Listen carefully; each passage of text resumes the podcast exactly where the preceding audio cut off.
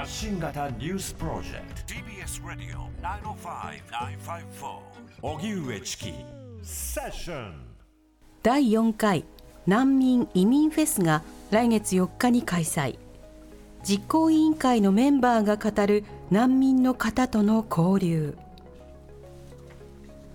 隣で生きる人ともっと知り合う、こんなキャッチコピーを掲げ、日本に住む難民の人々などと交流できるイベント、難民・移民フェスが来週、来月よっか土曜日、えー、東京都杉並区の柏の宮公園で開催されます。この番組では、このイベントの初回開催の時から特集を組み、イベントの模様などをお伝えし、前回だいさんかいの開催の時には私南部ひろみが現地を取材した模様を報告させてもらいました。また実際にイベントに参加する難民の方に祖国のお茶を紹介してもらいながらお話を伺った際には、難民として日本で受けた扱いを思い出し、スタジオで涙涙してしまう場面もありました。こうした難民の方との交流を通して、このイベントを開催してきたメンバーの皆さんにもさまざまな心境や人生の変化があったといいます。今日はだいよんかい難民・移民フェスの開催を来週末に控える中で、実行委員会のメンバーをスタジオにお迎えし、開催を重ねるごとに起こってきた変化についてのお話を伺い、難民の方との交流が何を生み出してきたのかを考えます、はい、本当にね、あのお住まいの地域などで、えー、いろんな方との共生、えー、生活の中で実感されている方、ね、多いと思います、えー、例えば普段行くお店の店員さんが、うんうん、確かに海外から来られた方だなとか、えー、地域ごと地域ごと、はいはい、ただそういった方々のルーツとか背景とか、うんうん、そうしたものってなかなか聞く機会が少ないよという方も多くいらっしゃると思うんですね、えーえーそうした中でこの難民移民フェスとは何なのか、そこに来られる方は一体どういった方なのか、はい、じっくり伺いながら考えていきたいと思います、はい、では今夜のゲストをご紹介しましょう。難民移民フェスを初回から支えてこられた実行委員会のメンバー、金井真紀さんと野溝智也さんです。どうぞよろしくお願いいたします。こんばんは。よろしくお願いします、はい、よろしくお願いします、はい、さて来月のよっかに行われるだいよんかい難民移民フェスなんですが、金井さん、これはどういったイベントなんでしょうか。あ、はい、えーと、日本に住んでる難民や移民の方たちが、えーと、自分の得意なお料理だったり、えー、手芸品だったり、あるいは音楽だったり、はい、そういう得意なものを持ち寄ってみんなで披露してワイワイ楽しむという、あ、場所はだいたい公園でやるんですけれども、はい、毎回いろんな公園お邪魔して、はい、で今回が杉並の公園でやろうと思ってます、うん、東京都杉並区の公園ということですね、うん、はい、野溝さん、あのこのイベントにはこれまでどういうふうに関わられてきたんですか。最初は割と警備みたいなことで関わる予定だったんですけど、警備というのはパトロールとか、そうですね、はい、こういう感じなので、あのあのしっかりとこう強いぞっていう感じを示しながらということです、はい、なんですけども、初回から僕ステージ担当で、ステージの運営というか進行をずっと任されてやってる感じですね、はい、うん、なるほど。金井さんはもうリーダーとしてというか、もうなんだこう、もうこの指止まると言い出しっぺというか、あ、言い出しっぺですね。リーダーではないかもしれないですけど、言い出しっぺで、はいはい、この言い出しっぺとなった、つまりこの難民フェスが開催されるきっかけというのはどういったものだったんですか。はい、はい、えー、と一番最初にせんにじゅういちねんのいちがつなのでにねん近く前になると思うんですけれども、はい、その時にあのやっぱり難民で、えー、と後でお話出てくるかもしれませんが、仮放免っていう立場で、仮放免の方っていうのはあの働くことができなくて、うん、医療にかかったりもできなくて、あとあの都道府住んでる都道府県の隣の県に行くのもいちいち許可がいるっていうような、すごく不自由なあの方たちで、まあ、何より困っているのは働けないことで、えっと、それはお金も収入がないという問題もすごい大問題なんですけれども、うん、そのやることがないっていうか、はい、この自分がこの社会とつながる何か仕事もないし、そうなんかそのすごく孤立してしまうっていうかですね、あのそのことが問題だなっていうのを思ってまして、でそういう仮放免の方で元料理人の方がいて、うん、その、 あの料理人の方がお料理得意なんで、うん、ご自宅でお料理作ってそれをちょっと食べさせてくださるっていうようなのがあって、それに行ってご飯いただいたんですね、うんうん、そしたらすごく美味しくて、でこの美味しい料理をこの方もともと料理人だから、それの仕事がやりたくて、その仕事を昔やってたのに、うん、今はそれが許されてなくて、うん、そうもう大変な技術のもったいないことだと思いましたし、また私たちもそれの人がやってくれないことで食べられないこともすごい損失だと思って、うんはいまあ、それがきっかけで、こういうふうにみんなもしかして得意なこととか好きなこととかあるに違いないのに、それができない状態の人たちをあのみんなで集まって、うん、こういやそれをなんていうんですか、披露しちゃっていいねいいねって、うんうん、騒げばいいんじゃないかって思ったんですね、うんうん、それがきっかけです。なるほど。今話が出てきた仮放免というのは、はい、あの収容所から仮放免される、はい、でこの収容所というのはあの入管施設の中で収容されるんですけれども、はいまあ、ビザが切れたなどの理由で、はいまあ、強制的に国に送還されそうになっている方々に、えー、いやまあじゃあ一時的だけれども放免しようということで、あの世の中のこの社会に出てこれる、えー、けれども、えー、労働も移動も、うん、いろんな機会も奪われているということになるわけですか。そうなんですね、うんはい、コロナで増えたんですよね、うん、あそうですね、収容所がいっぱいになる、密になるってことでコロナ禍で外に出される人が増えて、まあ、収容されているのも辛いので、うんはい、外に出たことは気持ちはちょっとほっとするかもしれないですけど、でもそこからその日からどう食べていくっていう、うんうんうん働けない、移動もできない、えー、いろんな制約がある中で、ね、そうですよね。ホームレスになってしまうような人もいたりとか、うん、あの若い人もいたりとかですね、うん、本当にいろいろな方がいて、あのコロナ禍になった時にね、はい、その各所でクラスターというのが話題になった時に、うん、その入管施設の中でもクラスターが発生するじゃないか、うん、そして実際してるじゃないかということで、うんえー、じゃあ仮放免しようじゃないかという動きが出てきた、はい、でそこで仮放免しても実際あ仮放免しても大丈夫じゃないかということで、その後そのコロナ禍があの今政府方針と変わっている中でも、うん、一応仮放免というものは続いてはいるけれども、しかしながらその大元の法律はなかなか変わっていない、えー、ただしじゃあ仮放免されたはいいけどその方々の生活はっていうところで今宙に浮いている状態になっているわけですか。そうですね。でまたもう結局本当だったら難民になれてもいいはずなのに、なれない難民認定率がすごく低いっていうのもあって、うん、だからか国に帰ればいいじゃないかって思われると思うんですけど、帰ったらもう生きていくの危ないとか、もうすぐ拘束されるとか、そういう状態の人と、あるいは日本で生まれ育っていてもう全くそこ日本以外に知恵もないとか、だから帰れないし本当に宙に浮いてるんですよね。今おっしゃられたその日本で生まれているのにえ日本人じゃないのって思われるかもしれませんが、うんうん、日本はその、その出生地主義、つまり生まれた場所で国籍が決まるわけではないんですよね。そうみたいですね、うん、あくまで血縁上日本人から生まれたかどうかによってその国籍が決まる、だから両親が外国人でだけど日本で生まれた、でもその人に日本国籍がない、うん、でも日本国籍がないからということで強制送還の対象になってしまうと、え知らない国に行かされるんですか、うん、ってことになってしまう、ね、そうそう帰れって言ってもうちはここなのね、私の場所ここなのにってね、うん、はい。野水さんはこのフェスにどういった経緯で誘われたんですか。はい、最初はですね、えっとコンゴに興味ありませんか、あコンゴに興味はありましたよねみたいな感じで金井さんから言われて、コンゴはコンゴ国としてのコンゴですよね。コンゴですね、はい、コンゴ民主共和国、はい、僕その時もめちゃくちゃコンゴに興味があったんですよ。ほうほうほう、あちょっと大きな船が全長にキロぐらいのイカダがコンゴ川をこう上り下りしているんです。全長にキロの船ですよ。にキロのイカダ。はい。それをちょっと取材、オナトラ船っていうんですけど、はい、それを取材したくてずっとコンゴ行きたい行きたいって言って、まあいろいろ企画も書いてたんですけど。うんドキュメンタリー作家をね普段されていらっしゃいますもんね。テレビでドキュメンタリー作ったりしてるんですけど。テレビのディレクターなんですね。はい。さんはですごい昔からの友達で、はい、であの、まあ、その時もドキュ別のドキュメンタリー番組作っててちょっと手伝ってもらってたんですけど、うんうん、で今後に興味ありませんかって言われて、うん、すごい興味があるって話をしたら、実は友達になった今後人がいるってことで、うんうん、彼に会いに行ったのが最初本当の最初のきっかけですね。うんそこからこうなんで誘ってくれたかっていうと、その言葉リンガラ語っていう言葉を一緒に勉強しようっていうことで、うんうん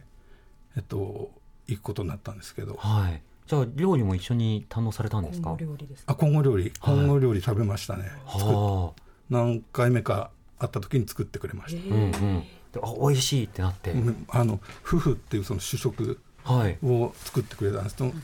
なんていうの粉が急に膨らんでくるのですごいびっくりするんですけどおそれがものすごく美味しくて、うんうん、びっくりしました。あの食べたことがないものだったのでなるほど。それで金井さんがそのうちにじゃあフェス、まあ、その時からフェスとついていた方とかともかく何か集まってそうしたような食のを提供できるような、まあ、一つのその味とかいろんなものを提供できるような場が欲しいということでこれを企画したわけですか。そうですね、あの順番で言うと先にコンゴ人の友達ができて、うんうんはい、それその人がまあ難民できたけど難民になれなくて仮放免に今上そういう状態なんですけれども、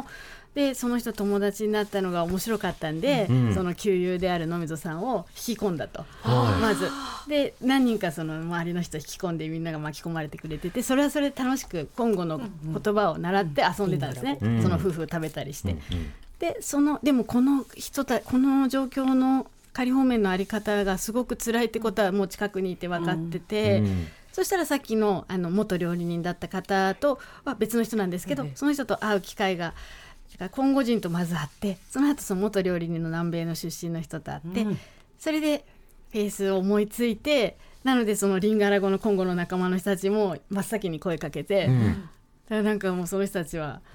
そうなんかこう最初から巻き込まれてくれたんですね。なんかどんどん広がっていったんですね、えーうんうん、実際にあの普段なかなか自分のと、まあ、得意、えーというか特技を発揮する機会がない人にとってどうですか、声をかけた時の反応というのはどうだったんですか。あ、すごい盛り上がりましたよね。もともとだから料理が得意とかそういう人はもうがぜん盛り上がりましてね、うんうん、そして私たちの友達のそのコンゴ人はその時点では何するってなって夫婦作って出してもらうかとかね、なんかこう何をすればいいかっていうのから考えるところからだったんですけど、はいはいまあ、彼はたまたまのいつもなんかお洋服がおしゃれなんですね、うん、それでちょっとこれ着こなかなか着こなせないねっていうやつを着てくるんですね、うんはいはい、それでうまく説明できないですけど、はいはいまあ、色合いとか色合い重ね方とかそうですね、は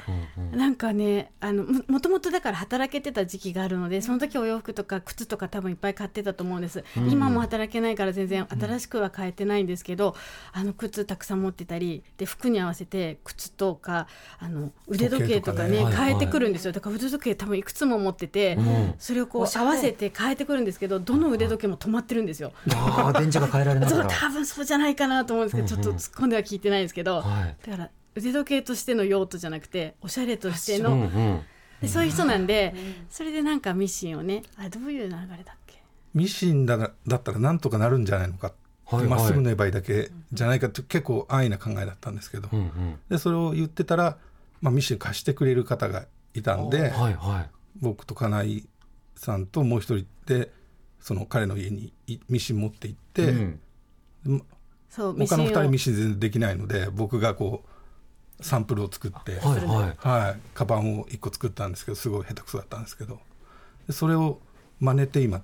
こう作るようになって今もう全然か僕はかなわないですね。へーでも道具が与えられたことによって、うん、もう職人としてそうなんです職人みたいです見た目がでもすっごい俺はもう忙しいんだとか言っちゃってなんか、うん、なんか今日朝からすっごい頑張ったなみたいなすごい頑張ったアピールしてくるんですよ、はいはいはい、でもそういうことが全くなかったんですよね、うん、それまで私たち遊んでもみんな次の日は仕事に行くんだけど、うん、彼だけはやることないから、うん、家族もいないのでお一人で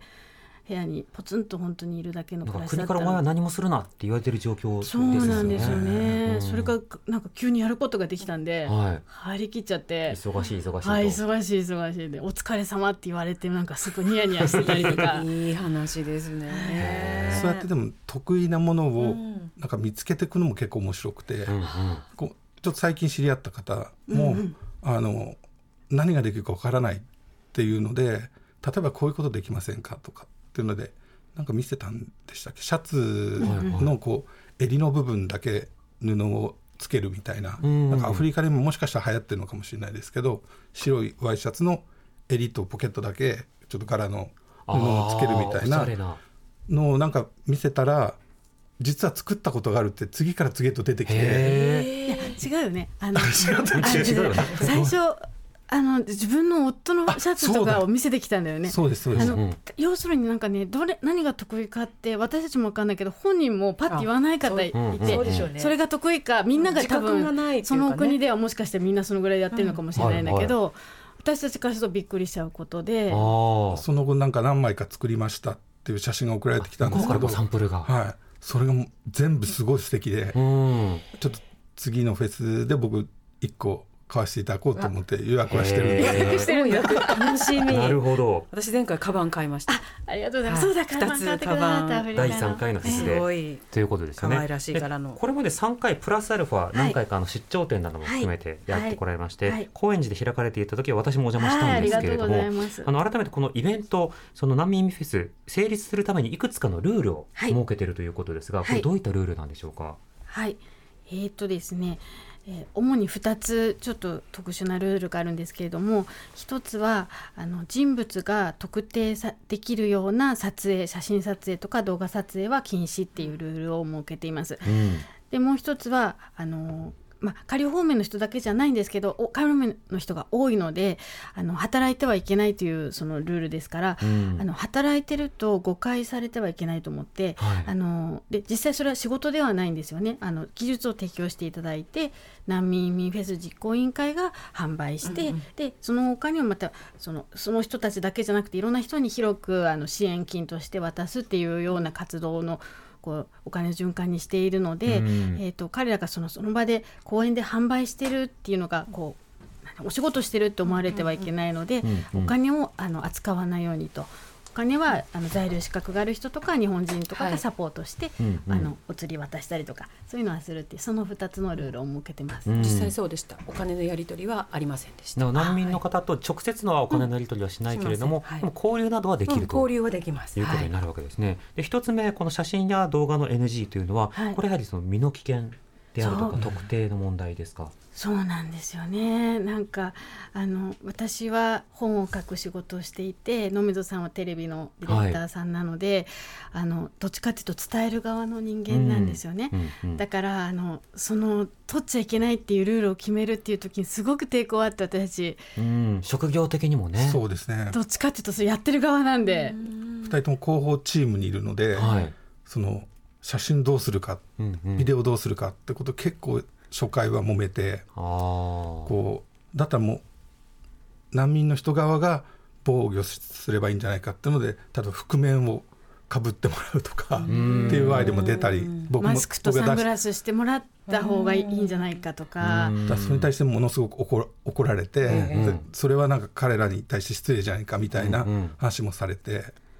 結局その、うん、あ, あのー居場所が特定されると、はい、その国に残ってる家族が危なかったりとか、うんうんまあ、またその人ご自身も危ないっていう方が、まあ、一人でもいる以上それはそっちの人が怖がるようなことはやめた方がいいし、うん、いずれにしてもそのね、さっき言ってたけどあの家の中でいつもしょんぼりしてる人がもうその日は外に出てでこう得意なものやるんだってなってる時にその人に覆面しろとかマスクしてくださいとかってこちらが言うのもすごく乱暴なことだって野溝さん怒られたらしいんですけど、うんうん、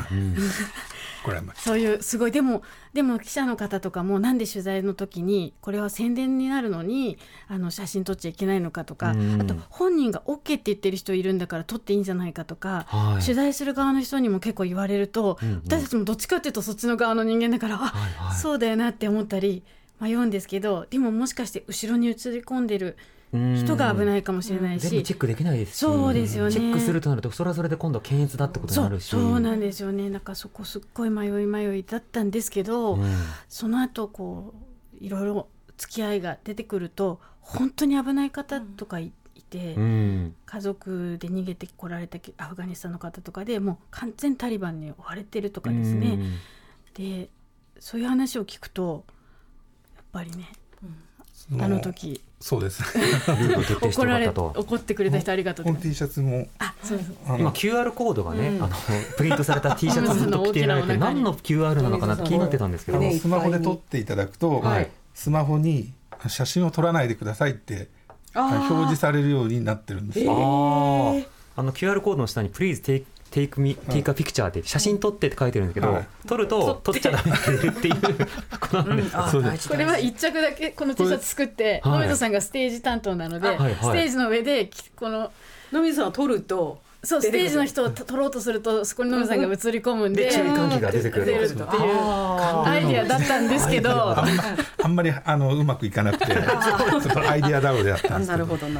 でも確かにあのおっしゃるようにその笑顔が一番の広報だと思うんです。だからこれだけ参加された方々が喜んでます、うん、お客さんも喜んでますっていう広報したいっていうのは当然あるんだけど、うん、でもその写真は使えない、なぜなら当事者のやっぱり権利というのを命を守んなきゃいけないから、うん、だからある種広報を縛ってる状況の中で、まあ、口コミベースと参加者の感想ベースでこうゆっくり広げていくっていうことにはなってるんですね。そ う, そういう解釈すればすごくいいですね口コミでゆっくり、本当そうですね、うんなかなか獲物が使えないですからね。そうですよね。エスエヌエス 世界でつながってしまってるから、うん、情報がもうね、日本でだけ取ってあげたっていう気分でいてもそうはならないっていう、うん、そうなんですよね。今ねネットの状態ですもんね。こちらがそこまですっごい、うん、配慮揉めて配慮してるのに当人自撮りしてたりするんでずっこけるんですけど見た目で自撮りしてるんですよね人よりで、それはそれで、はいはい、私のこと撮ってくださいっていう人いてステージ出る人ででステージでこのシャツまで来て、ええ、もう私も撮ら撮影禁止の札とか持って、うん、みんなにこう告知してるのに本人が頼んだ友達が思いっきり動画撮っててじゃああの人は何なんだってみんなすごい、はいはいはい、多分ちょっとモヤモヤしてると思うんですけど、注意した方がいいのかな、あれどうなのかな、そうそうそう、そんな方もいるでしょうねうん一応なんかオフィシャルのあのスチールとオフィシャルのビデオっていうのがいて、はい、でオフィシャルのビデオが撮ったものはあの ピーアール として使ったりはするんですけども、うんうん、顔が映らない形で、で僕が編集して ピーアール を作るんですけど、それがこうこの中広報チームの中でここ顔が映ってるって指摘されたりしてあの削るってことも結構ありますね。うん、ちゃんとチェックにチェックを重ねて、ね、そうですね、大事ですね、配慮してるんですよね。こういった難民フェスこれまでさんかいプラスアルファを行ってきて、はい、しかもこれからよんかいが行われようとしていると、うん、その変化などについて伺っていきたいと思います。 ティービーエス ラジオ荻上チキセッション、ティービーエス ラジオキーステーションに生放送でお送りしてます発信型ニュースプロジェクト荻上チキセッション、今夜の特集はだいよんかい難民移民フェスが来月よっかに開催、実行委員会のメンバーが語る難民の方との交流というテーマで、スタジオには難民移民フェス実行委員会の金井真紀さんと野溝智也さんお迎えしてます。引き続きよろしくお願いいたします。お願いします。さてだいよんかいのフェスが来月よっかに東京杉並区で開催されるということで、うんうん、はい、その難民移民フェスとは何ぞやということを伺ってますけれども、はい、このイベントを行う前にお二人がその言語の習得であるとか、はいはい、まあ、文化について触れるっていうことをコンゴの方とされていた、はいはい、でフェスを通じてあのそのコンゴの方にも今いろんな役割ができたということなんですけれども、はい、あの他にフェスの変化とか、それからお二人の心境の変化や体験の変化というのはいかがですか。えー、っとですね一つはあのー、最初は私たち実行委員が段取りをして、うん、あと参加してもらうっていうような感じだったんですけど、はい、なんか本当はそんな固定化しない方が面白いかなと思って、はいはい、でっていうかみんなで作った方が面白いなっていうことになってきて、うん、なんでまあ言葉の問題があるんであの日本語がまあ得意な人だと交流しやすいわけなんですけれども、あの会議に来てもらってあの参加者の方たちも、うんうん、で参加してもらって一緒になんかミーティングとかやこの間やってみたんですね、はい、でちょうどその時にあのこれあの資金調達がすごい課題でですね、あの皆さんのご寄付で成り立ってるんですけども、うん、でグッズを作って売ろうということになってて、はい、でこの間だいさんかいの時に T シャツを作ったんですね、はい、でだいよんかいもなんか作ろうっていうちょうどグッズを作るのの会議をやる時に、あのー、ソミャンマーの人とかイランの人とかいろんな人が参加してくれて、えー、その意見を聞くのがすごい楽しかったですね。それで、うん、その時に思ったことはあのフェスってあのお客さんもそうなんですけどもあの本当みんながすごい自分が参加してるなんてすごい参加感を持って主役感っていうんですかね、うん、自分たちが主役っていうのがすごい感じたんですよ、その打ち合わせの時に、ね、うんうんうん、であのー、その T シャツはさんぜんえんだったんだっけね、うん、さんぜんえんのグッズ作ってすごい皆さん買ってくださったんですけども、はい、あの難民の方たちにとってみるとやっぱりさんぜんえんってすごい高いので、うん、あの自分でもそれはちょっと買えないけど、うん、でも自分たちや自分の友達も記念になんか欲しいからそういうのも作ってほしいって言って、うんうん、なんかさんびゃくえんぐらいとかで売れるものないかって言ってボールペンだなんだとかいろいろ案が出て結局クリアファイルを作ったんですけど、はいはい、なんかそういうのも皆さんのアイデアで作ったりだからなんかあのこれはどっちかが準備してどっちかがそのお膳立てに乗るとかじゃなくて、うん、もうこっちが作ってもらったりアイデアもらったりとかごちゃごちゃがいいなって思ってます、うんうん、プロフェッショナルじゃないのでもうそのファイル一つしてもいくらにするのかっていうので丸一日完全に手探りですね、はいまず色の投票からね何色ああ一色しかまあ作れないってなって、はいはい、何色にするで投票して大騒ぎで決まって今度作ってこれをねその単価をいくらでどうとかっていうのが分かんないんで計算が、はいはい、大騒ぎだね大騒ぎでした大騒ぎっていうのはどんな感じであの会場があの紛糾というか盛り上がるというかどうなってるんですかちょっとそれは高いんじゃないかっていう人がいたりそれじゃ利益が出ないんじゃないかっていう人がいたり、うんうん、寄付、寄付もあるんだからいいんじゃないかとかはい、はい、でもそれウェブショップで買った人に送料はどうなるとか、なんかそういう、あ、そうか次から次へと論点とか、まあ、対抗意見異論とか出てきて、はい、いやでも議論大事な時間ですよね自分たちで決めたんだ感ありますもんねそうですねうん野水さんはあの最初からあのセキュリティで参加する予定だったっていうことですけれども、はいはい、変化はいかがですか変化あのー元もセキュリティ参加する予定が、まあ、あのなんていうんですかねステージ担当になったんですけど、はい、僕たちのステージだけビブスをつけてたんですよねスタッフ、うん、それもまあちょっと金井さんに怒られながら、はい、なんだっけ僕ビブスつけてた方がいいだろうと思ったんですよステージにいる人間は、はいはい、あの撮影もしてるたりもするので、うんうん、でそれを僕が買っちゃったんですよビブスを簡単にテレビの制作って結構すぐにあれが必要ってなったらすぐ買っちゃったりするので、うんうん、したらそんなのなんか探せばどっかから出てくるんじゃないかっていうことで、はあはあえっと、結構怒られたんですけど話が、話がそれちゃったんですがまあでも予算決定はちゃんとみんなで議論しようとそうですね、はい、であのビブスを着てるせいなんですけど、はい、いろんな方からこう声をかけられることが多くて、うんうん、前回まで候補しかそのつけてなかったスタッフって書いてあるビブスをつけてなかったので、はいはい、でそうすると毎回毎回結構声をかけていただける方とかがいて、うん、次はいつやるんですかってことをすごく楽しみにされたりすることがなんか徐々に実感が増えてきて、うん、これがなんか割となんていうんですかね年ににかいの楽しみみたいな感じにいてくれるっていうことはすごい徐々に分かってきたというか実感してきてる、うんうん、で特にそういう経験をステージにいると声をかけていただけるってことで経験している感じがしますね。いろんなお客さんからそうですね、うん、あとどうやったら難民の人と知り合えるのかですとか、はい、あと普段どういうふうに寄付をしたらいいのかですとか、うん、その辺もう少しシステムうまく作るべきだなって毎回反省会では話が出るんですがうん、うん、なかなか進んでないところですけどちなみにあのここまでで大事なことを聞き忘れてたんですが、はいはい、あの金井さん、はい、フェスって何やってるんですか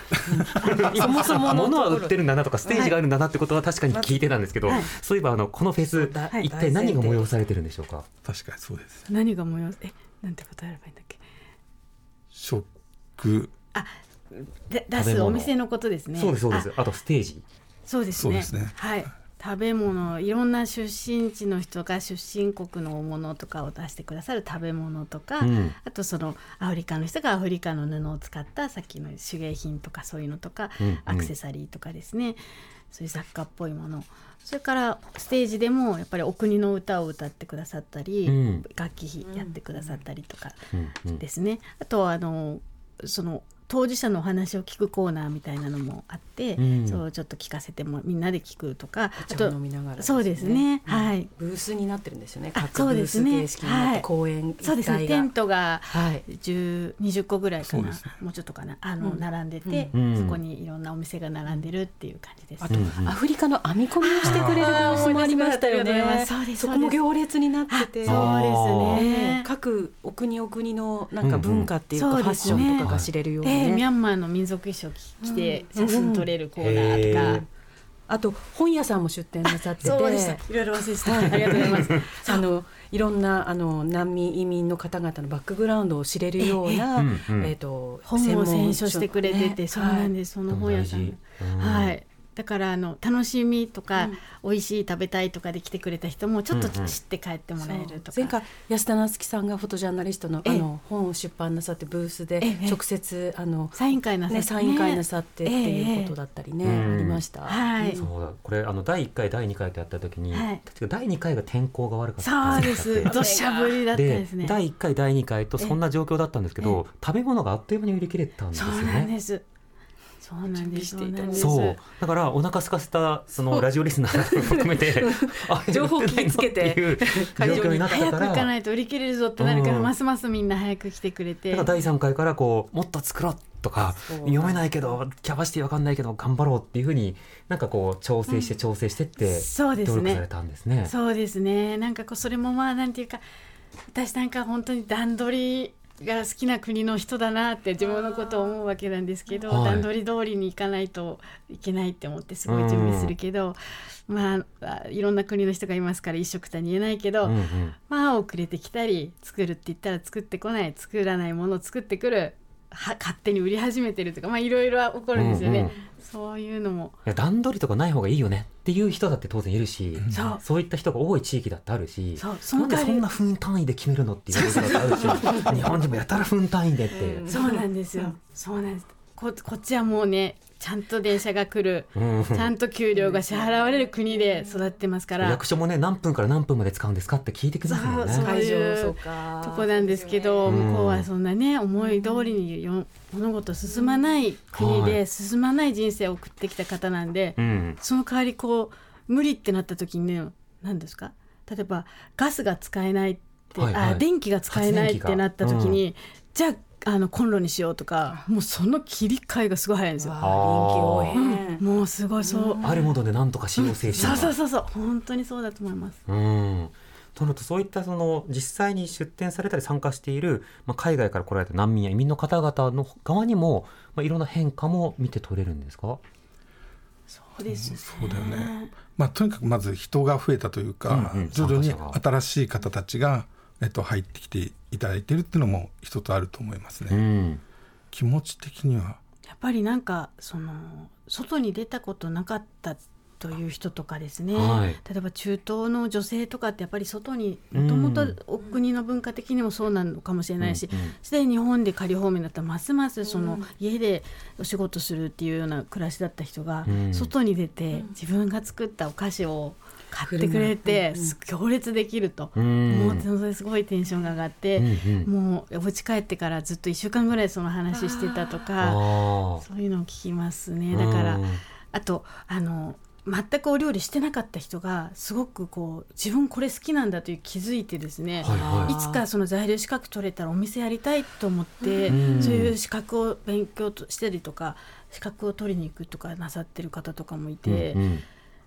ですね、でもやっぱり交流で人って変化って生まれるじゃないですか。そうですよね、誰かと知るで、うん、誰かと知る誰かを知ることによって自分を知る、そうやってその役割をこう把握したりとか、こうしたいなっていう将来像が見えてきたりということもあるのかもしれないですね、うん、そうですね。お子さんであの来てる方たちもいますし、うん、そうするとなんかそこでフェスに来て何か自分がやりたいことっていうのを見つけていく方もきっといると思いますし、うん、そうですね。当然その長期的な展望という点でいうと、日本の入管難民法が変わってで定住が可能になるとか、はい、あるいはその技能実習制度とかいろんな文字のある制度というものをこの変えていくことによって、はい、権利が守られた住民として生活できるようにするとか、いろんなものというのは大きくはあります、うんうん、ただ人々がそういうふうな世の中にしなきゃなって思うためには、隣人や会ったことがある人が大変苦労している、それはもったいないことだし何よりも差別だっていうようなことを知るきっかけというのは重要で、だからこそお茶を共に飲んだりとか、うん、ご飯を共に食べたりっていう、そうした公園での集いっていうのはとても大事ですよね。そうですね、うん、本当にだからあのこれまで遠いニュースだと思ってたことが、うんはい、日本の入管の問題、入管法の問題もそうですし、海外の紛争とかでももう全部がこう、うん、一言じゃないなみたいに、目の前の人にいる、ね、いらっしゃるこの方の、ね、誰々さんの国の出身国が今こんなことになったんだみたいな、うん、結局だから友達をどう助けようっていうところがあの最初のスタート地点だったので、うん、結構なんか支援とかもそれもすごい大事なことだと思うんですけど、なんか自分の友達がなんかまさに困ってる時に何ができるのかってことを毎回毎回考えて、で何に今困ってて何どうすれば僕らが友達として手をこう差し伸べられるかってことを結構考えてやってると思うんですけど、うん、またイベントを通じて友達知人あるいは買ったことがある会ったことがあるって人と増えていくと、 あ, あの時のあの方の国なんだ、あんまり深く話さなかったけどもし次があったら話したいなとか何かちょっと調べてみようかなとか、うん、そうした関心に広がっていくっていうところもありそうですね。物を買ってくれた人が例えばそれを持っていくと、うんうん、それなんだろうってちょっとこの T シャツもそうなんですけど、はい、なんか変わったものを着てるなっていうので、田中さんが今着られてる確かに大変華やかな刺繍がされておるシャツを着ています。はい、そういうなんかきっかけになるといいなとは思っていますね。うん、その難民フェスだいよんかいが開催されるということで、はい、どんなイベントになるのかなどもこの後伺っていきたいと思います。 ティービーエス ラジオ荻上チキセッション、ティービーエス ラジオキーステーションに生放送でお送りしています発信型ニュースプロジェクト荻上チキセッション。今夜の特集はだいよんかい難民移民フェスが来月よっかに開催、実行委員会のメンバーが語る難民の方との交流というテーマで、スタジオには難民移民フェス実行委員会の金井真紀さんと野溝智也さんお迎えしています。引き続きよろしくお願いいたします。お願いします。さんごにんによろしくお願いします。何ですか何ですか今の一言は。はい、無視してください。リンガル語でなんか挨拶したみたいな。あ、リンガル語のなんていうどういうんですか。こんにちは、ご機嫌ご機嫌いかがですか。ニュースありませんかっていう意味です。あ、そうです。なるほど。でも確かに挨拶によってその土地柄って違いますよね。そうですよね。ニュースありませんかっていうのが。はい。あ、ご挨拶なんですね。基本ニュースありませんって答えるんですよね。産後亭。産後亭。産後亭ってことですないよって、えーえーですね。はい、でもあの例えばこういうことですよね。国によってさ、うん、どういうのが挨拶になってるのかっていうのは、うんうん、何が驚きの言葉になってるのかっていうのは、うん、文化を表しますもんね。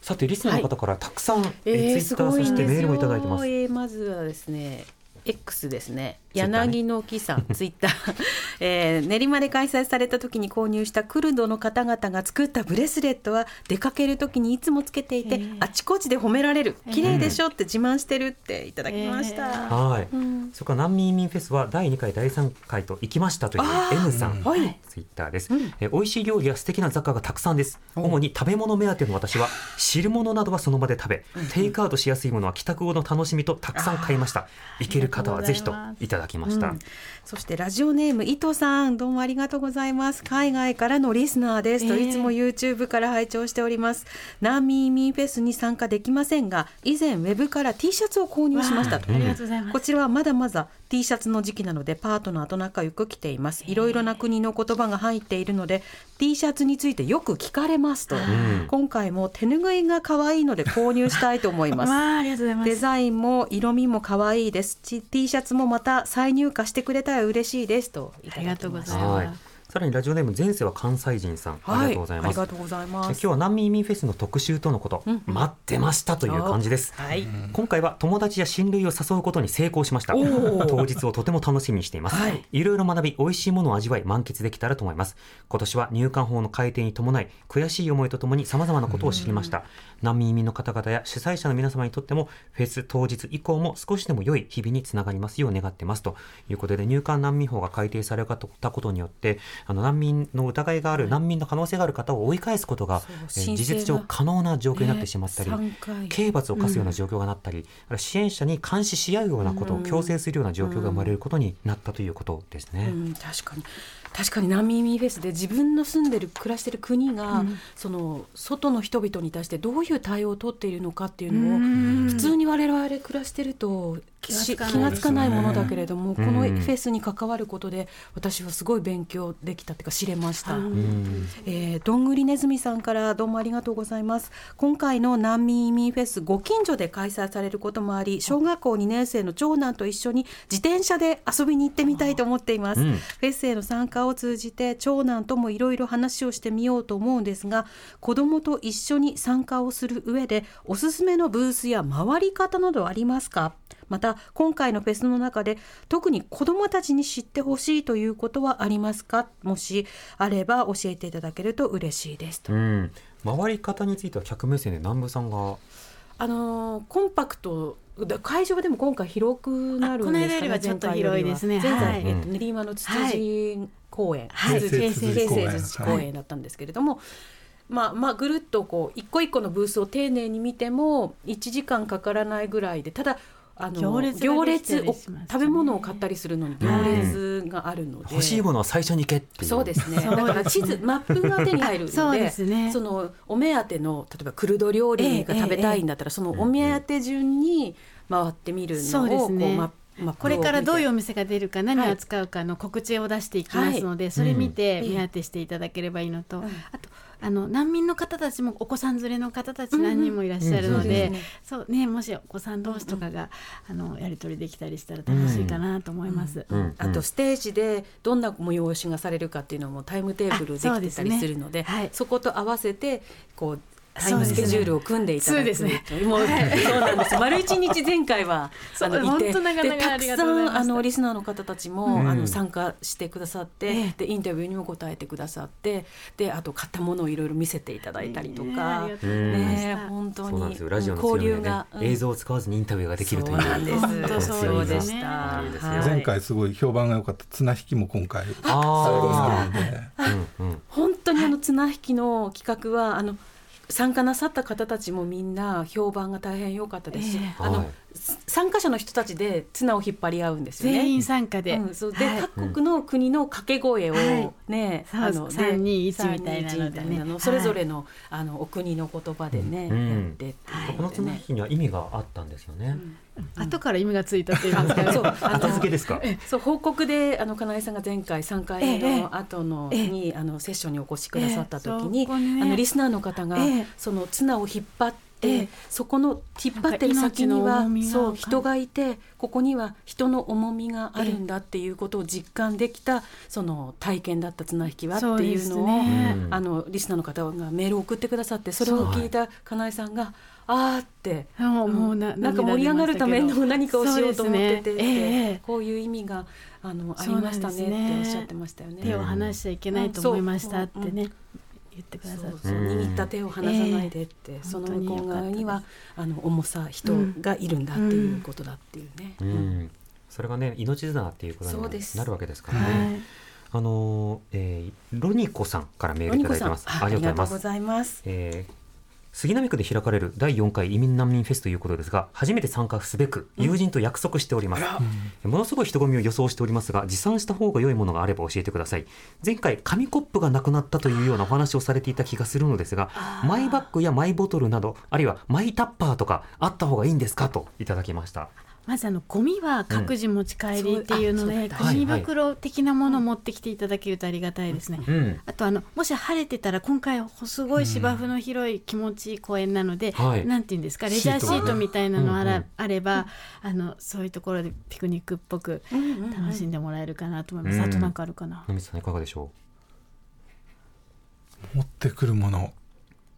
まあ、あのそうですねお茶とかのコップマイカップ持ってきてくれてもいいか、これに入れてくださいとかね、そうですね、確かに、はい、あとは小銭というか崩しやすい金額のお金とかはどうですか。そうですね、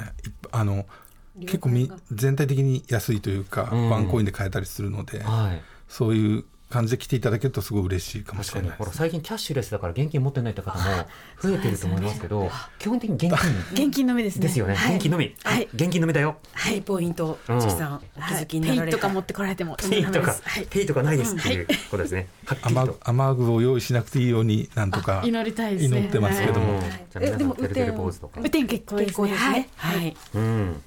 さていろんな国のですね、えー、海外の方と交流したという経験を送ってくださった方もいらっしゃるんです、うんうんはい、ラジオネームグラコロさん、どうもありがとうございます。えー、難民の方々との交流ということで留学中の経験を思い出しメールさせていただきます、うん、ありがとうございます。私は北欧にいちねんかん留学していたことがあり、その時期にソマリアからの難民だった友人と知り合いました。彼は子どもの頃にソマリアからヨーロッパに難民として渡り、小学校はドイツ、中学校はデンマーク、高校からはフィンランドというような育ち方をしたと話していました。普段は穏やかで優しい友人でしたが、彼や彼のお父さんはイスラム教徒でありながら深刻なアルコール中毒や家庭内暴力の問題を抱えていました。彼らがヨーロッパに逃れるまで、そしてヨーロッパに逃れてからもどのような暮らしをしてきたのかと考えると、トラウマを抱えるような苦しい経験をしてきたのではないかとつい考えてしまいます。難民というと当座の暮らしの問題が気になってしまいますが、難民の方々が抱える問題はその瞬間の問題だけではなく、彼らが抱える苦しみをケアすることも重要なのではないかと思いましたといただきました。本当に様々な背景を持った方が参加されるので、はい、それぞれその話せることと、その話したら傷ついてしまうことと、うん、でもその話せるよっていう場所を今回設けたりもしているので、はい、そこでじっくりと話を聞いてほしい人もいる、いろんな方がいらっしゃる。そうですね、あの本当に聞かれとしんどい方もいると聞いてます。でもその方が ど, れどの方か私たちも全部把握できてないので、うん、あのその日本人のスタッフの人必ずいるので、ちょっと声かけながら、うんはい、大丈夫そうなら交流してもらえば、えー、あの嬉しいと。 む, むしろ話したがりもいっぱいいますので、うんね、そうですね、えー、それ自分からちょっと話すのがなかなかちょっと勇気がいるなとか緊張するなっていう方はですね、私と南部さんが代わりに話を聞く機会が実はあるんですよね。そうなんですよね、はい、この日はあの金井さん、野水さんたちの協力を得て荻上、えー、南部、はい、あのセッションの公開収録ということで参加することになりました。あーねー、はい、ということでこれどういった公開収録になりそうですかね、金井さん。ねえ、えーとステージ、野水さんが作ってくれるそのステージの場所でセッティングしてくださるそうなので、はい、南部さんと月さんと、はい、あとその日参加してくれてる、うん、あの難民の人の、はい、あのお二人ぐらい声をかけてステージに登ってもらって、はい、あのどういう経緯なのかとかですね、はい、あの暮らしのこととか入管収容されてたお話とかもしかしたら聞かせてくれるかなと思うので、うんうん、それをお二人が聞いてくれるのを、はい、みんながステージの下で一緒に聞けるっていう感じができたらいいなと思っています、ね、うん、皆さんの代わりに聞きつつ、はい、皆さんにいろんな情報を届けつつ、そうですね、はい、私も楽しみですが、野水さんがあれですか、セキュリティも担当してくれるんですか。いや僕、あの僕は完全に進行の方に今回司会進行で、はい、えっと、ステージに行こうと思ってますので、うんはい、えっと、予定では一応あの時間の目安としては、うん、じゅうさんじよんじゅうごふん頃からステージで、はい、月さんと私とそれで、えっと、参加した難民の方々とお話しする機会があるんですが、あくまでこれは我々の段取りのレベルの話なので、あの我々の段取り通りに行くとは限らないから、はい、その辺も含めて、はい、あのあの広くあの難民民フェスに参加される方は予定を広く開けてですね、分刻みじゃないと思っていた。フェス自体のスタートは私前回じゅういちじからずっといたんです。今回もじゅういちじです。じゅういちじから、うんうん、えー、とでじゅうごじが最後なので、一応このラジオ の, あのお二人の収録が最後のイベントと思っていて、うんうん、それ終わったら綱引きやるんで、もしよかったら綱引きも参加したい、はいはい、ということで、うん、まあ、大体その全体の時間も長いわけではないの で, で、ね、まあ、好きなタイミングで来ていただきつつ、はい、まあ、見たり食べたり変えたり話したり、はい、いろんなことを経験してほしいなと思います ね,、はいはい、そうですね、食べ物もなあの売り切れちゃうことを想定すると早めの参加を、うん、そうですね、はい、おすすめしたい、はい、のんびりとしかし早めのっていうちょっと矛盾したメッセージになりますが、えーえー、一言楽しんでください、はいはい、楽しみましょう、はい、ということですね、えー、ぜひ、えー、細かくはまたねセッションの中でお伝えしていきますし、ありがとうございます、はい、えー、ここまで難民移民フェスの実行委員会金井真紀さんと野溝智也さんにお話を伺いました。ぜひ当日もよろしくお願いいたします。当日よろしくお願いします。お待ちしています。ありがとうございました。 ティービーエス ラジオ荻上チキセッション ティービーエス ラジオ ナインオーファイブ ナインファイブフォー